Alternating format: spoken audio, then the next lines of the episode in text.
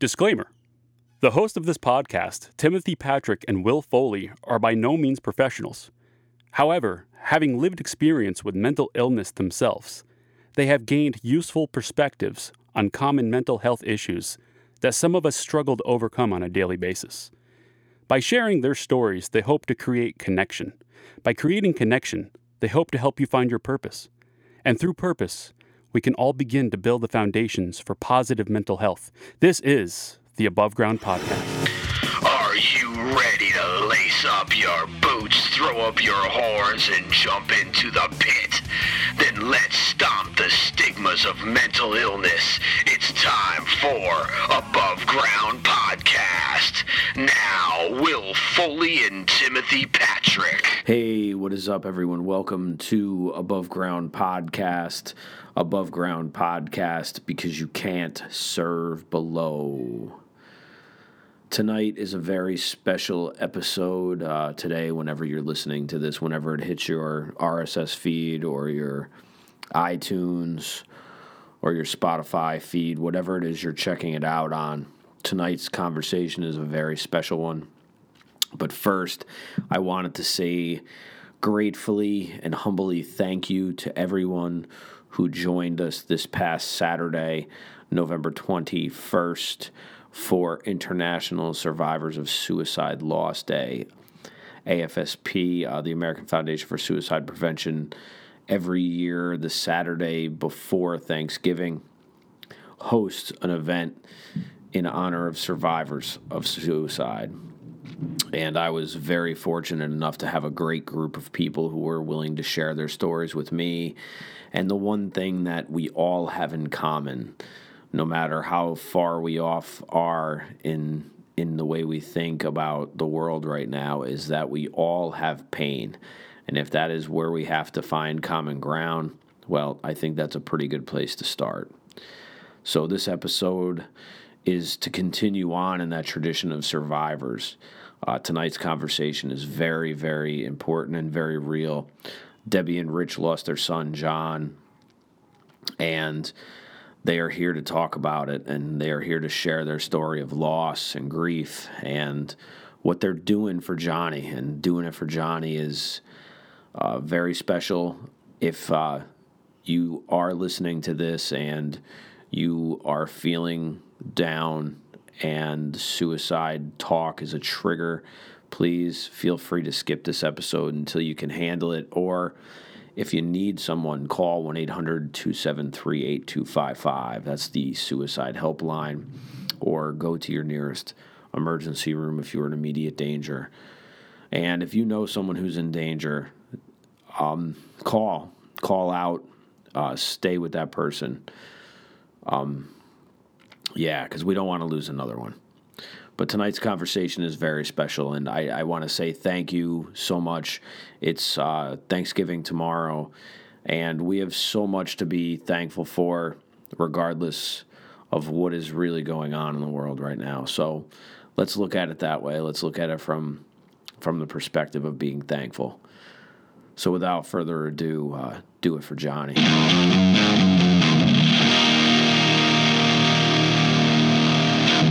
What is up, everyone? Welcome to another above ground conversation. I am Will Foley, and I am here with my host, co host, and cohort, and my struggle buddy, TPP, down with TPP.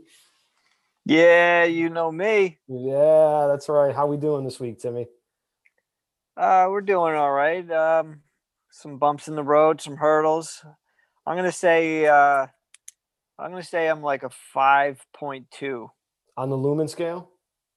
On the one to ten scale. Okay. How many lumens you shining? um, eh, you know, maybe uh, I don't know, man. Thirty. Wow. Really? I don't know. I don't know. I don't. I don't know the scale on lumens. I'm, I only go up to 11. I only go up to 11, man. oh, okay. Can't well, go past then- 11. all right. I'll I'll I'll stick with four. All right. that that sounds I was gonna say on that on that five scale, I was like, yeah, I was gonna say you had you're you're shining not quite as bright on that one. I'm thinking like you know, the 60 watts, 100 watts. You know, so no, no, no. We can't go that high, man. I can't. Yeah, I know. I can't count past eleven. That's as high as a Marshall goes. That's, that's uh, well, so we're go right ahead. we're on. No, I was just gonna say we're on Zoom, so that means what? Another above, above ground, ground conversation. conversation. That's right. And tonight's a serious one. Not that they're not one. all serious. Not that they're not all. No, I, in know what you mean, This and one's a little bit more serious. Um, I do want to say before we start that um, we are there will be some some talks of of suicide on, on this episode, and and I'm pretty sure Will's with me on this. Is that our goal is not to, um, you know, make people feel triggered or sad or any kind of. Our goal is we we come from the heart with this and we feel that more conversations about this can help um, decrease it. So just so you know, we're not trying to um, you know push anybody into talking about this or um, you know force any any answers with questions that we may have. It's it's um, open conversation. You know the way that uh, Will and I do it.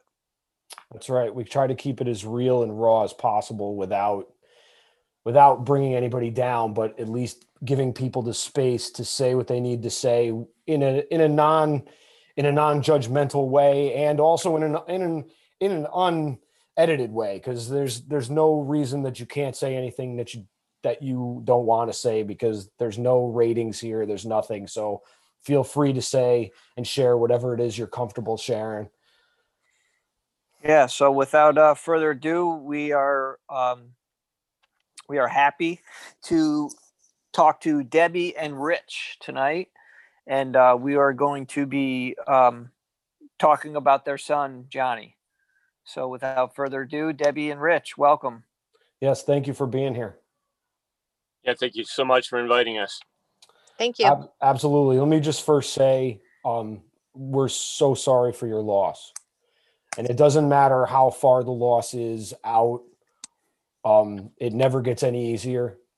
I'm sure. I mean, you may come to terms with it in in in time better. However, I, in my experience, um, you never ever get over a loss. You just learn how to deal with the emptiness. Yeah, Yeah, it's well said. yeah, exactly. So thank you very Yeah. much for being here. And please, please tell us tell us about Johnny and tell us about your journey. Well, if we start out with him as a little kid, he was just fun to be with. He had an older brother and older sister. He was always trying to keep up with the two of them and like to put on a show for the family. So he'd come into a room and try to put a smile on everyone's face. He had a supermodel walk where he would just thrill the crowd. Um, he had a knack for he had a knack for drawing. Just as a little kid, he had these Lego Bionicles. He could draw them in in very detail, great detail. Even younger than that, he started drawing, drawing dinosaurs. And along the way, he just fell in love with uh, the automobile, so he became an automobile artist. But just as a young kid, he uh, uh, liked to do lots of stuff. Very active, great friends. Mhm. He was extremely handsome, very conscientious about his looks, um, his style. He had style. Very um, focused, hardworking, but very loving at the same time. Um, and he was uh, had a heart for those who are struggling or suffering in any kind. Um, my mother, who's still alive, she's 96 now, but she lived with us for 14 years. Um, after Jonathan was born, he was our third. I had clinical postpartum depression. I was very sick with that and um, had a hard time caring for my three little ones. My mom would come out from Victor, New York, which is kind of near, well, about three hours from where I live now, to help with the kids. She's a widow and um, she's a caregiver. She was a nurse and she loved her grandchildren. So she and uh, she ended up two months after she moved out to be with us. We, well, we actually two months after we put an addition on our home for her. She was hit by a drunk driver, and um, air, airlifted to Albany Med, nearly died, and um, actually roles switched. I I'd become well eh, with the help of some psychiatric medicine, you know, pharmaceuticals, drugs, and counseling and all that. But anyways, the role switcher, I became her caregiver. but Jonathan, being the baby, was her like she just loved him, and he would be so good with her and put her earrings in, and two of them were very close. So um, yeah, we are a very close family, and uh, Now, when I had talked, maybe not. when I had talked Go ahead. to uh, both of you before, I know um, Rich had mentioned that there was some um, mental illness in the family. Yeah, that's true. I think on both sides of our family.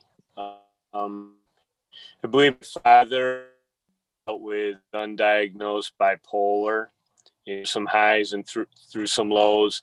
I don't think he was ever, you know, what you would consider clinical, but he definitely, you know, struggled with it. Um, my sister was 21 years old when she took her life. She had a one and a half or two year battle with depression. Uh, she was very reluctant to take any uh, medications for it. And, uh, you know, she fought a, a long battle. There was a, time where it seemed like she was getting better, but I think she had kind of just, you know, come to her solution for it. So 1970, and she took her life. And it's interesting in hindsight, uh, I see a lot more similarities between Johnny and my sister Karen than I ever was aware of while he was still alive.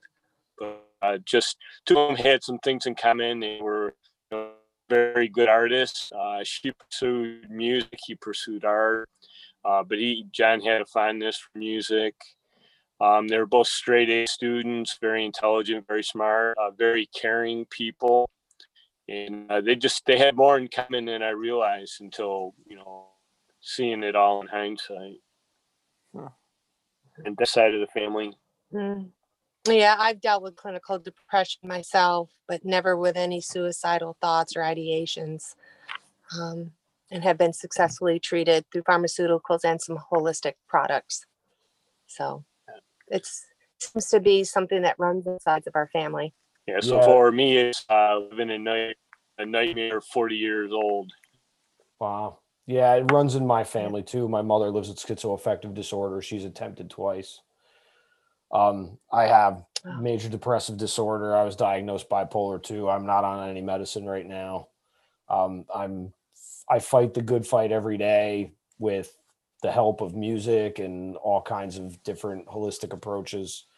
Um, I've talked, I've tried to reach out to some nurse practitioners in the last couple of weeks, and nobody seems to returning phone calls these days. And it seems to be that the system is overwhelmed by people now with everything going on during this whole crazy 2020 that we've had this year.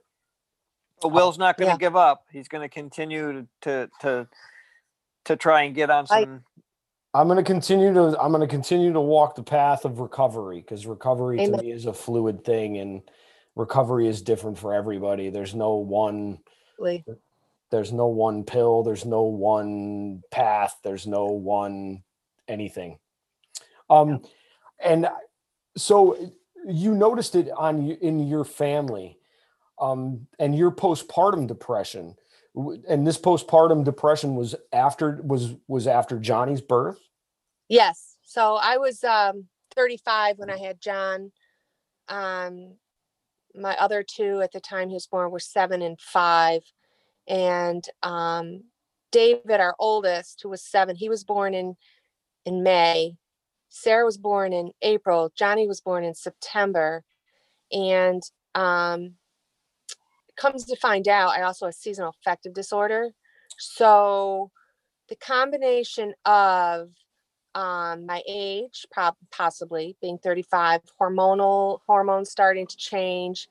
Um, and I was fatigued, adrenal fatigue actually, because what happened was uh, I had a Sarah who was a five year old coming home from school at 11:30 with boundless energy after I'd been up most of the night with a newborn. And I wasn't getting my rest. I wasn't getting good sleep. I wasn't getting naps during the day. And because of the seasonal affective disorder that was diagnosed after I was almost hospitalized. Um, it was a combination of things that snowballed on me. So I think I know actually what was I wasn't getting good REM sleep. I was pushing and pushing, trying to take care of three young children, nurse a baby, hormones whacked out, seasonal affective disorder. no support, no help from family or friends because they I, we had friends, but my family all lived far away, and I just burned out. And and I started having well, he was born in September, so by November the baby blues weren't lifting. By December, I was starting to have anxiety attacks and real depressive thoughts, and um, went to one doctor, and they put me on Zoloft, and then I had really scary things in my mind going on and i did think suicide but i didn't plan out anything but i was like i would rather be dead because this is awful and the anxiety attacks were just awful and so i just kept fighting i just kept fighting and i kept i knew it was my body was exhausted i knew it was i was doing homework on you know adrenal fatigue and we didn't have the internet back then so you know I, I was getting that nutritional healing book I went to the health food stores. I'm like, something's wrong. I was putting wild yam on me. I'm like, oh my gosh. And so finally, I found a psychi- psychiatrist who um, prescribed me with um, two different drugs, Wellbutrin and Lexa uh, was I can't remember now, Celexa. But anyways, it by February I started feeling better. But in the meantime, we realized um, I got better in April, May, June, July, August, and then October started to slip again even though I was on pharmaceuticals, you know, I was on medication. And I was like, what is going on here? And that's when she diagnosed me with seasonal affective disorder. And I think everything just, I just got exhausted and I just, my brain chemicals and hormones just got way whacked out and I became really sick. But I fought through it and I came through it. And within five years, I was kind of pretty much back to myself, pretty much. so now with, yeah. with, with Johnny, did you notice I mean, maybe not at the time, but looking back now, did you notice any anything as far as like with uh in the in the like high school years or anything like that, or was it more towards the college where you um started to maybe suspect some things or notice any you know maybe notice something out of the ordinary? A couple of things we uh, could recognize in hindsight was Jen really had a heart for those kids that he thought were struggling. And uh, he would have kids over at our house that never got invited to anybody else's house. And we could just see him really, you know, have a soft place in his heart for them. I think maybe that was one of the ways he was coping with anything he felt. Uh, we also found in one of his journals uh, a poem that he wrote that he had never shared with us. And you know he talked about like falling on people like falling on rain. And uh, there were a few things in there that looked like he may have already started with a little bit of a battle. So it was really interesting to look back and see that. But most of his artwork most of his life was really upbeat. Um, he had a super wonderful girlfriend all through high school. They just really uh, bonded well together uh, really supported each other. They both um, just excelled at their academics um, so we didn't really notice it then. Um, and through his college years, uh, we really felt that you know anything that he was struggling with, he probably confided more in her because they had come uh, to be so close. So um, we really think that there were some indicators there that we missed in his college years. That in hindsight, we think we should have picked up on quicker. Yeah, but he was functioning so well. I mean, he was getting 90s A's. He academically was thriving. Um, do you think was, he poured himself? Do you think he poured himself into that because it it fed him what he needed at the time? Um, he was passionate about what he was doing, and he loved what he was doing, and I think it energized him. Um, he was going to school, college for creative studies in Detroit for transportation design. It's a pretty prestigious college. It's hard to get into. Kids from all over the world are there. And he was, um, his portfolio, his drawing, his artwork. Yeah. You I, saw his I was actually, yeah, I, I, was fortunate enough to see his uh, artwork and it's, it's definitely like, it's at a whole nother level. Yeah. I mean, he was, he, I, I'm bragging on him, my son, but no, as a you... sophomore, he was being honored in industry, what's called Industry Day. This happened a week before he died, and it's usually juniors and seniors, but they chose five sophomores that year to um, present their portfolio, their work, their drawings to industry, um, you know, companies like Ford Motor Company and people like that. And uh, it, and it was just amazing. And and I'd flown out there on a on a Monday night, um, the end of his sophomore year, and um, to be there to support him and to help pack him up and bring him home. And that Tuesday, that next day, Tuesday, after he did his presentations and everything, he brought me up to see his his um, what do you call that display board and his work and everything. And I met some of his professors, and they were saying, "Oh, you have raised such a fine young man here.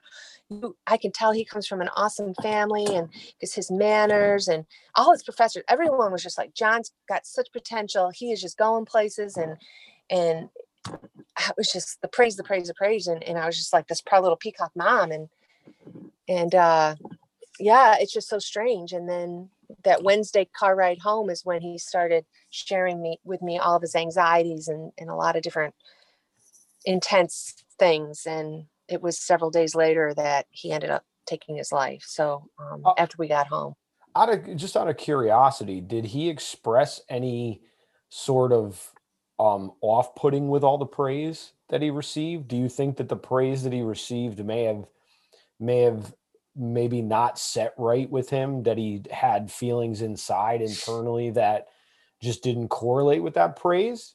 No we we think he really enjoyed his work. He really enjoyed sharing it. Um, also when some of the other students might uh, run into a hard spot or need an idea john was their go-to person. So he's really there helping others and enjoying the work. The thing that was really uh, puzzling for us as he became noticeably you know struggling with his mental health was he would talk about how much shame he felt and that was really new we'd never heard him you know talk in that fashion before but he really he had a very very big sense of shame uh, Debbie and I have studied a lot on the Enneagram. We would say he's a, a three wing four or a four wing three. We're not sure which. Um, but their, you know, their root issue is shame. And he was really, that was really a big issue for him. Mm-hmm. And it wasn't over the quality of his work. It was just that he didn't feel like he was good enough. Right. And that's what I meant by the praise part of it. Cause, and I, I, I suffer with that myself. And I also know that super creative people suffer, live with a lot of that themselves because that's what drives the art and that's what drives um, the willingness to share yourself because that because you constantly you're constantly trying to refill your you're trying to constantly dumb de- not dumb down I, that's not the right phrase but you're trying to constantly hold down this shame that you feel even though you can't necessarily pick out what it is you're shameful about or shameful for but it it what happens is is that that creative passion fuels that and you and you just need to create something or you even need to just just you just need to put something down mm-hmm, and I, mm-hmm. it's I, I and shame is a very deep thing because we can feel mm-hmm. shame mm-hmm. for the slightest things that we don't even know have made an imprint on our hard drives from an early age and it, it, can be something from you know preschool that somebody you know a teacher unknowingly or miscommunicates, you know, that you do something wrong and you could spend the rest of your life trying to catch up with that and trying to put that behind you. One of the yeah. things yeah. actually will uh, is you know that you that you touched on the creative and and they have said it too and you know he wasn't I mean I obviously the creative part goes with with being an artist but he had these um he would he would come up with these ideas and concepts for cars. Yeah. and like like I, I can't even do it justice but they were showing me these pictures and it was just like like i'm blown away not only by the the drawings but by the concepts and this creativity that he had that went into it. It was like intense it was yeah it was really intense. Yeah. Wow. I I personally feel what happened to John was it was like the perfect storm. Combination of his personality, combination of his passion and his drive to achieve and to be recognized for his achievements. But I think he got tired and I think he got I know he got sick because he was an open person. He would share with us. We are close knit family. There was no traumatic event or anything that happened that we're aware of in college, anyways. But I think he started his his he got through his freshman year well he was still exercising regularly getting he says mom i'm not going to be like so many of the art and design students that stay up all hours. I know my body can't do that. I know i need to eat right. He was trying to be a vegetarian kind of a vegan in college. He and his girlfriend were into that. He was he used to lift weights and work out. They used to make these healthy shakes. He concentrate he was very conscientious about his sleep blah blah blah. But i think his sophomore year the workload got more intense and he had to spend more time designing and drawing and i think he started staying up later and then his healthy habits started got on the back burner so he wasn't getting as much sleep.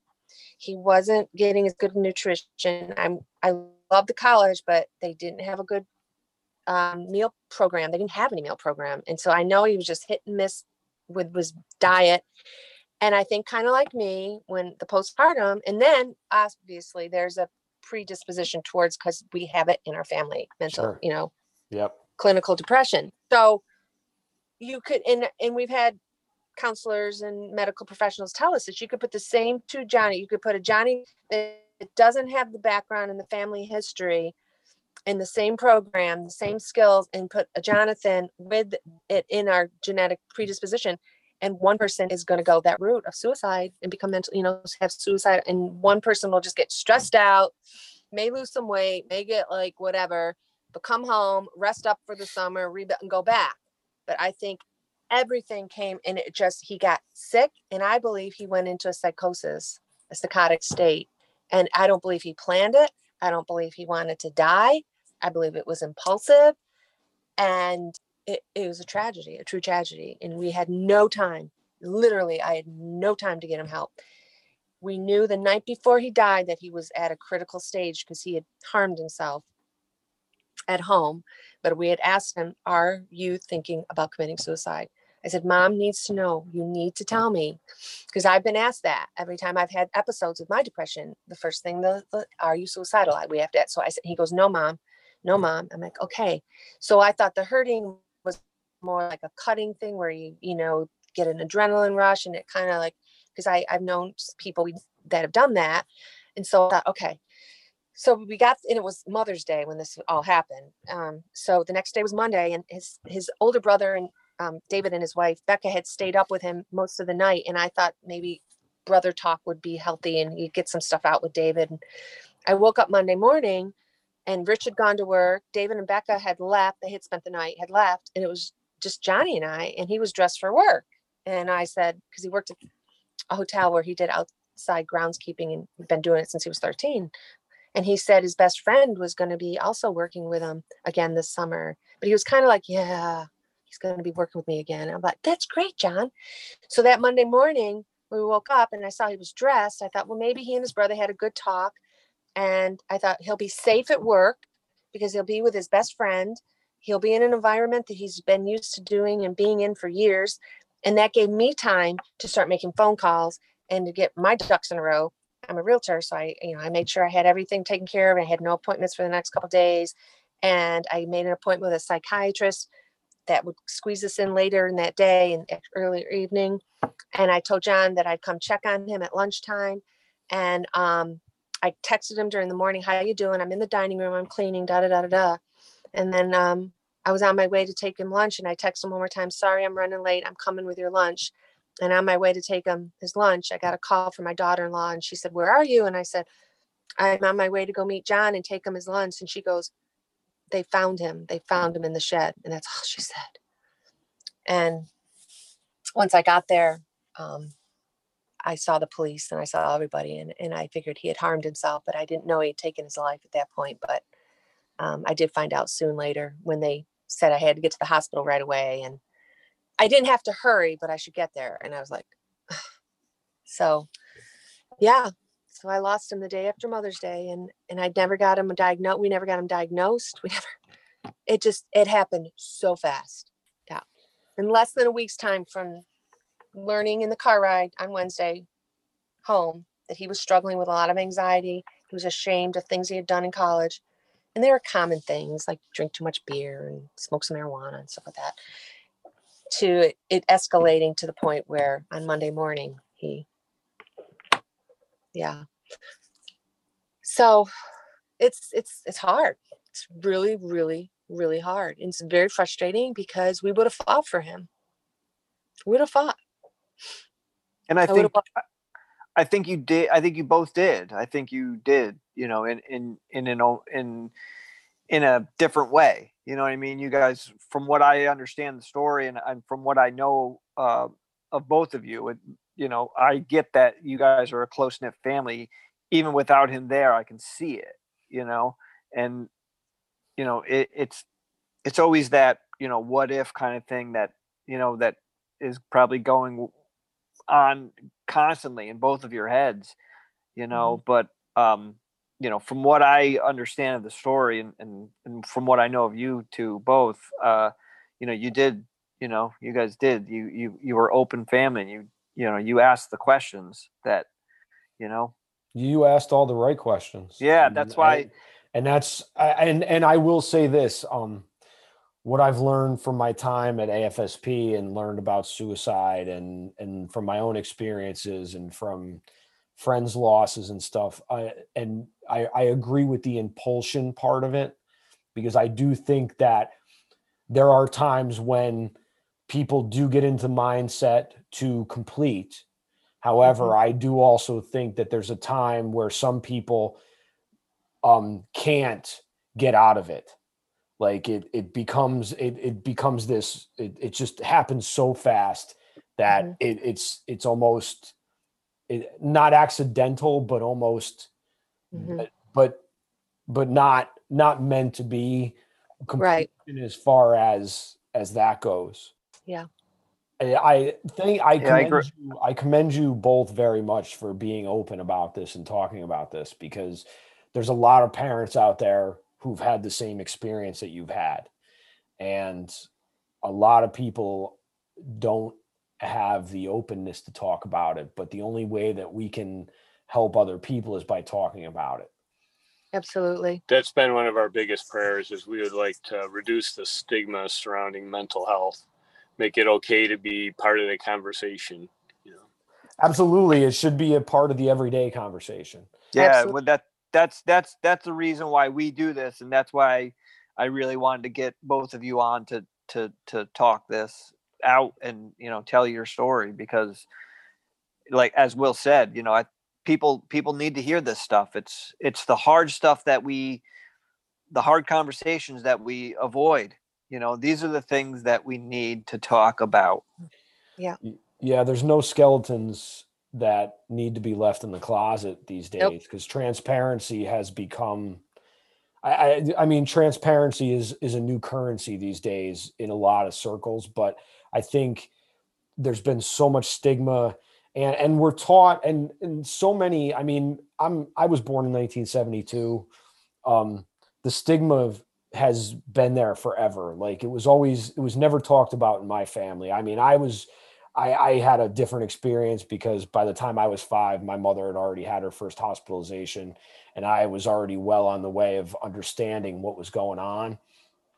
Um, and it it really did shape a, has shaped my life in a way that I didn't really want to take on until much later, until I had my own crisis myself, and realized that that after I survived my crisis, that I have a mandate put on my birth certificate to help someone else. And Mhm. so Me- many, yep. and so many of us are just wounded warriors in a way because that's we come to this because we feel that we have to help somebody. Amen. Yep. And we have to remember something very important. The brain is an organ that can get sick. Absolutely. And it's and we don't scan it, we don't look at it. And again, when you're throwing medicine and look, the modern medicine is a wonderful thing. However, when you're yeah. throwing cocktails at it and Yes. you go through med changes, some people go through med changes every 6 months and you don't know really how you're going to react to it until you've been on it a while. And granted, look, as somebody who's not on medicine, there's probably days where it would be easier just to take a pill and let it do Mhm. what it's going to do. But I also see the other side of what years of medicine has done to to like my Yeah. mother, who's been who's been on psychiatric medicine for the better part of 45 years. And it's it's it's tough because Right. The pros and cons. you know? right, right. And that's why you try to make Yeah. the best decision. I've been doing a ton- I've been doing a ton of homework and research. It's been very therapeutic for me. Like Rich said, we're into the Enneagram personality Yep. and I'm a seven, and uh, I go to the high side of five. It's called the investigator. So I have to investigate, and um, so reading, reading, reading, reading, and um, some of the good research and homework that I found is like Dr. Amen. If you've heard of him, Yeah, um, he does what's called a SPECT scan, S Yes. Because he believes in the same thing, you know, the brain gets sick. We got to figure out what part of the brain is sick. You know, was it a head trauma? Eh, sometimes somebody, a little child, may have fell when they're five years old off their bike and had some sort of a head trauma, and now in their teenage years they're bipolar or they're this or that, or there could be a tumor or pushing on something, or there's just so many. Everything is interconnected and too. everything is interconnected, and you know, so I really believe, you know, we got to treat treat the mind, body, soul, and spirit, and that's that's a tricky balance but I believe that the more we talk about this and share our experiences, we can help people because it could be as simple as I don't know, they're vi- vitamin deficient or something. It's true. Who No, you're- Or thyroid. You're absolutely, you're absolutely, Absolutely. right. You know what I mean? No, you're absolutely right. But if we don't talk about it, I mean, if you had diabetes or a heart condition or, s- you know, gastrointestinal or whatever, you get x-rays and do it, and you try this and you try the holistic and blah blah. You know, it's like you gotta the brain's yeah, I know it controls everything and it can be kind of freaky once someone's not in their right mind. But at the same time, someone's not feeling good because they have cancer, they're not gonna be in the right mind either. That's gonna Right. cause you to be so let's let's figure out the root and get to the root And and as best as we can, you know? And it all comes down to and, and Daniel Dr. Daniel Amen is one of our big big things here because change your brain, change your life. Okay, okay. Um Yeah, yeah, yeah. I love him. Love him. yes, and uh his wife's story is incredible too. I, I we listened I listened to Yeah. their podcast quite a bit. Um, but I do. We, uh, Tim and I have talked about this before. We don't. We have, you know, we go to the doctors. We can get X-rays anytime we want, but you can't get the scan of your brain to say what part is functioning and and what part because they made it so difficult. Like we, and I think that that goes into this whole, um, this whole gumbo of of how we've minimized mental health for so long because, you know, it's a weakness. Like it's looked as a weakness. It's looked upon and that's not really at all what it's about but that's what that's what so much of it has been and, and if you go through your i mean if you have a good insurance company yes in good insurance companies have have behavioral health stuff built in but in the 1970s nobody wanted to talk about it. you, you talked about going to a psychiatrist people automatically pigeonholed you and into one flew over the cuckoo's nest Yeah, I, and I, that probably like I'm sorry, Karen, I- Richard's sister.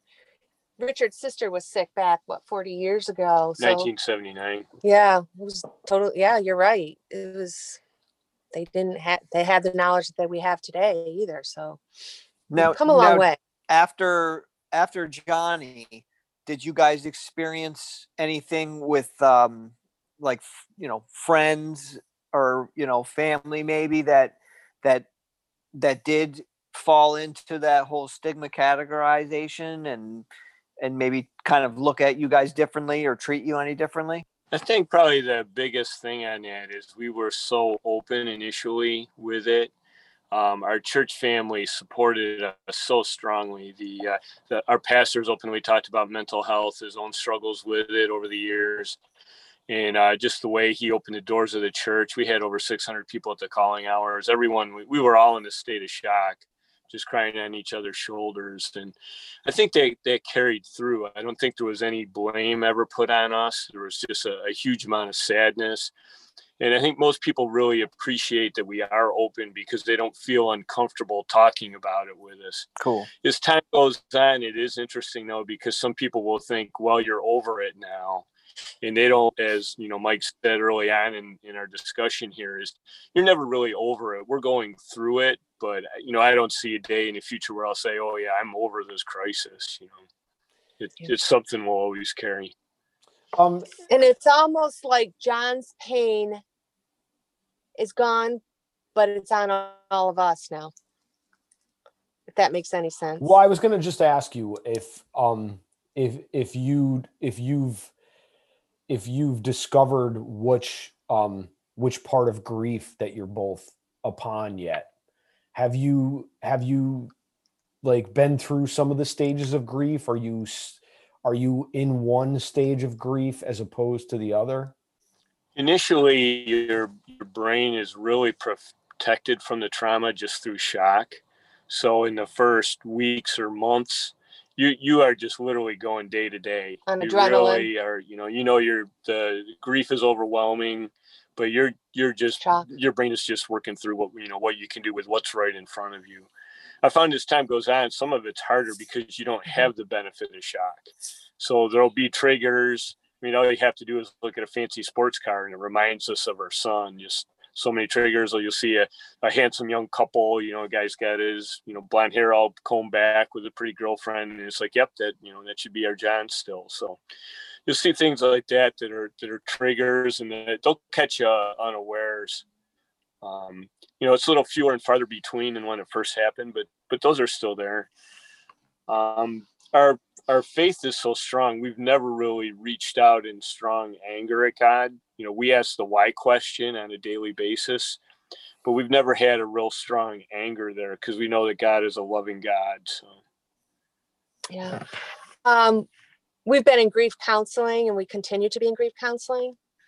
Um, so we've gone through all the different stages of grief, but like what we're learning through our grief counseling is that um, you it, it- you go in and out of them, and there's no order. Like No, you there's know, no okay, order. did check, okay, okay, did the denial thing, okay, check, okay, Hmm. did the uh, you know, um, negotiating, you know, what's that called? That stuff? Bargaining. bargaining. yeah. Okay, boom, did that for a little bit. Okay. All right, now anger. No, I didn't do a lot of anger. It's not really my personality. I'm not angry at God. I was angry at Johnny. He's going to get a huge spanking. when I see him in heaven, and I spoke at his memorial service, I was like, "You are going to get the big spanking, and then I'm going to give you a huge hug." Um, that he didn't, you know, give us time to give him help and ask for help. So hear that, everyone. Give your loved ones time to help you. Um, and then, you know, my biggest struggle has been um, the depression. Like, and there's a difference between grief depression and clinical depression. And um, grieving, it is exhausting. It is just like the pressure in your chest, the lack of energy and inability to concentrate. And the first six months I was working, and I believe Rich was too, just on um, sheer adrenaline and shock. And we were told by our counselor that after the six month mark, often it's harder because you don't have those protective chemicals or whatever in that our body gives us um, to protect us when such trauma comes into our lives. And then the work really started. Yeah, reality reality seems to set in at at, Yeah.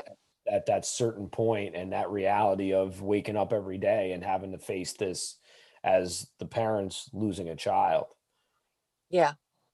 And I'll go, I'll be fine for a while and then I won't be fine. And it's triggers, you know? And, it's just, we miss them. We miss them so much. We just miss them. Yeah. It's been hard this weekend, this last couple days here, because I don't know. I guess it's because we're getting close to the holidays and we're trying to plan for the holidays. And it's like, oh, and you know like a lot of our friends he'd be a senior right now we'd be thinking about him graduating after this year and it just it's really Is sad Is this the second um second set of holidays? Like Yeah. the second second year, I should say. yeah he died may 13th 2019 so it's been what a year and a half And the holidays are just as hard for the second year as they are the first for us yeah They might be hard for the next 20. yeah I, Yeah, I- well- and just because that you're always going to miss that chair being filled. Yeah, and as a mom, I'm just, you know, like I just wanted to fight for him, and I'm just sad I didn't have the chance. Yeah. There was something else from all our reading I wanted to share. Um, when people struggle with mental health and they finally decide to reach out for help, very often uh, the church will be the first place they go to. And our churches today are very poorly equipped to handle it. Um, so, you know, the more the pastors are open about it, the more they're willing to, you know, work with people and be able to make good referrals is very, very important like I said, our our church just embraced us. We couldn't ask for anything more from our pastor and his staff for how they helped us and rolled just you know set aside everything, all their agenda and plans and schedules to take care of us. Mhm. Um, but there is there's just a huge need out there, and people are most likely to go to the church. So uh, I've been studying and uh, becoming a mental health coach. And I just think the more people that do that, that are willing to step in and just you know make that bridge between where people's needs are and then you think of the psychiatrist as the emergency room you know people are sitting there you know they're they're putting off taking care of themselves and then all of a sudden they're in the equivalent of the emergency room for mental health there's really so much uh, in the middle there that needs to be filled in with mental health coaches and, and psychologists and just you know support groups you know and I really think the church could do a lot more than it's equipped to do today. I don't think any of our institutions truly outside of health, certain health institutions are equipped to handle mental health. You can see it clearly in law enforcement. A lot of them don't know how to handle someone who's mentally ill on the street. A lot of things go bad in in in very bad ways. Um, and truthfully, when you said about a bridge, that's kind of why Tim and I started doing this. And I actually just finished my peer certificate for the state of New York. So I have my provisional peer certificate now, and Tim and I are co-facilitating a peer group, and we're going to co-facilitate and facilitate other peer groups throughout the area as we can find spots. Now, a lot. Now, do you think that? I and I and I I will agree with you. I am not a, I'm not a religious person. Uh, I'm a spiritual person. I'm not a religious person, but I do agree that a lot of people will turn to their to their church if they are church going people. Um, do you think that that's do you think that that is a good way to go for a lot of people, or do you think that that is that, or do you, or maybe is it is it the I, I- don't know what I'm trying to ask. I, I just I'm wondering so what if is that I think if someone is raised in a church and that's a comfortable setting for them to go, that's a great place to start. But if they find their church isn't equipped to handle it, don't stop there. You know, continue Right, seeking okay. help. You know, that's great. That's a great point. a lot of churches aren't equipped to handle it. You know, they, they don't they don't have a pastor that's experienced or is open talking about it, or, or they don't have the the referrals to be able to do so.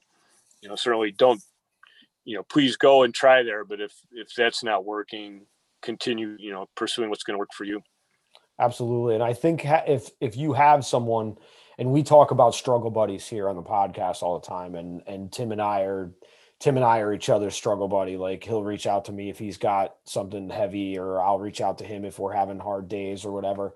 I think that if you can have that that is one of the biggest bridges that you can have is just to have one person that you can at least talk to and and and share those things with and I Mhm. and I I again and I I can't say this enough that I commend you so much for being open about this and talking about this because you are in a in a group of people that so many people don't aren't comfortable enough talking about it.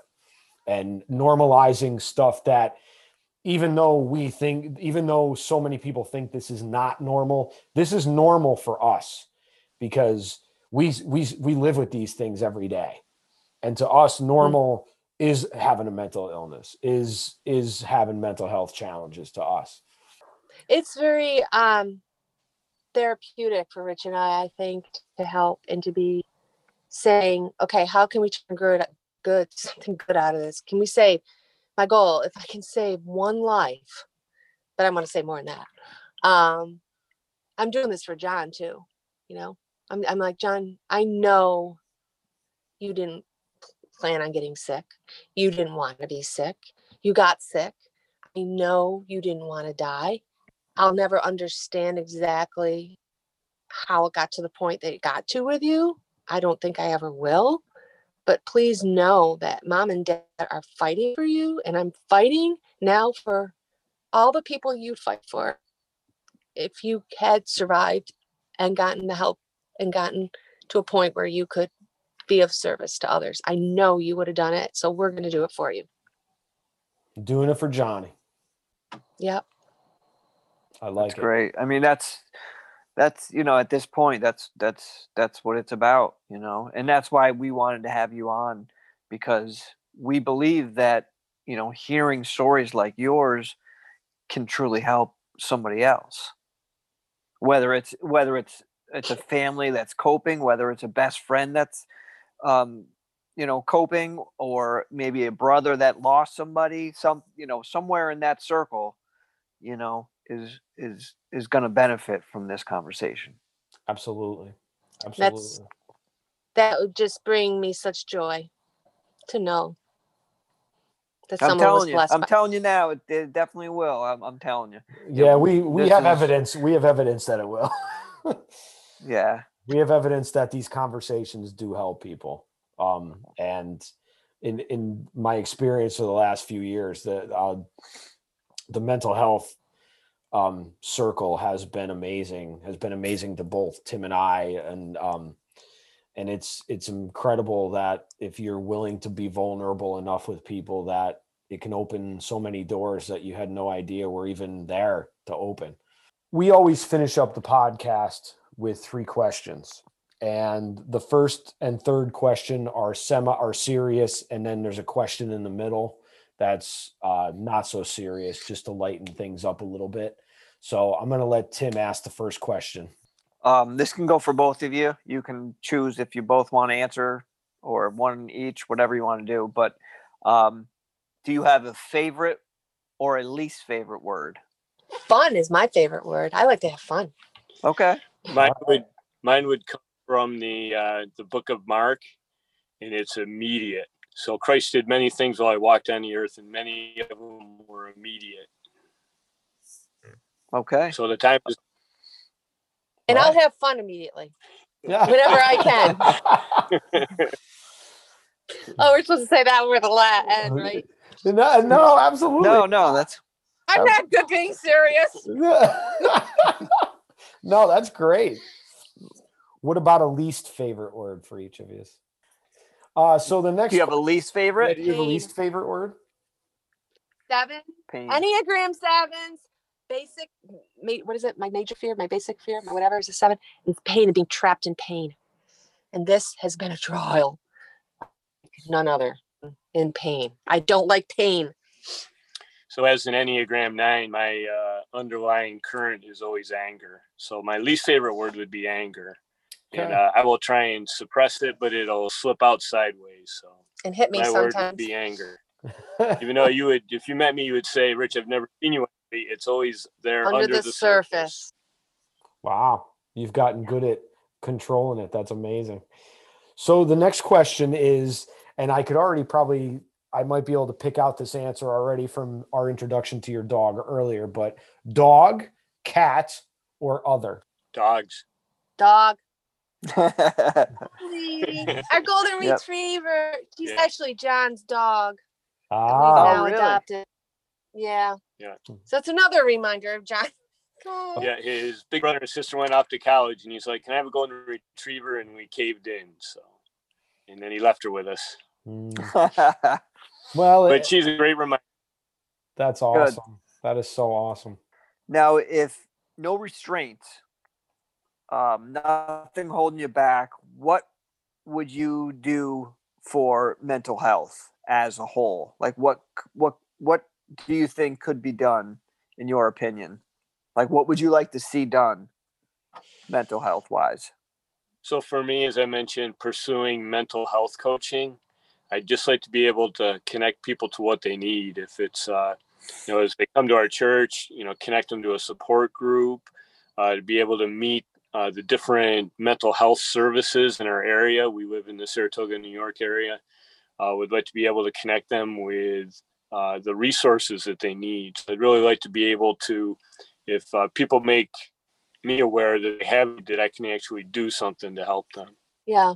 And I'm an encourager. I like to encourage people. So I would be involved in anything and everything and that I could to just keep speaking and speaking and sharing and encouraging and helping and directing and and I'm I'm a big um, mind soul body spirit person so I believe that I would love to be some sort of like a coach maybe um, helping people with their diet and exercise is I think it all works together holistic I I'd like to be involved holistically in helping people be well It definitely works all together for sure.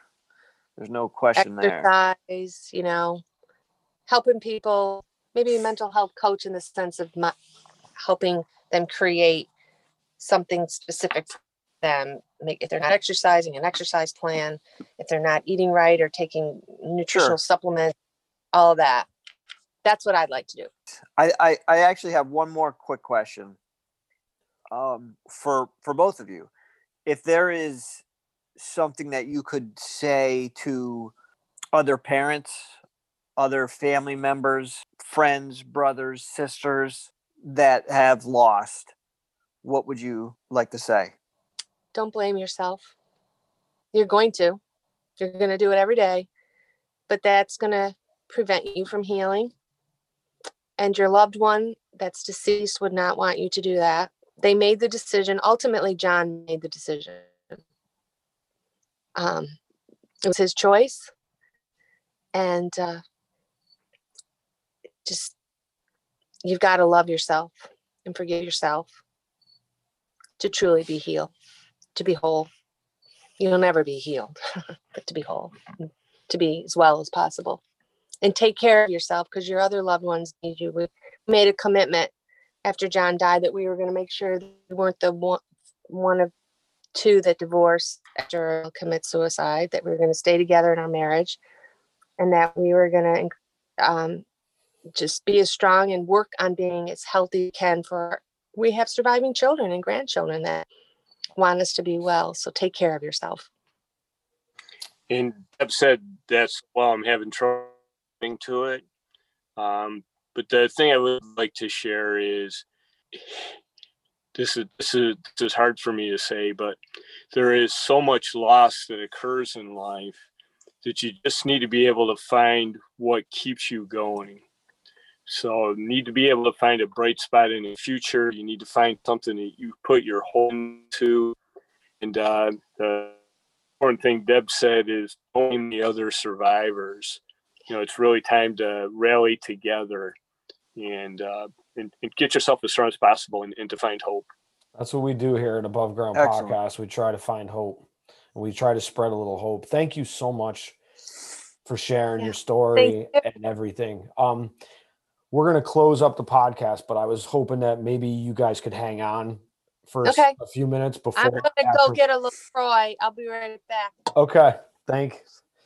So thank you very much, both Debbie and Rich Straight, for being here this evening. Um, wow, yeah, I Yeah. don't really have much to say. but the, these are yeah these are these are conversations that um you know are are are needed to be had are are needed to be heard you know i think um they they had, there was some great stuff in there for sure and they both had um great input absolutely.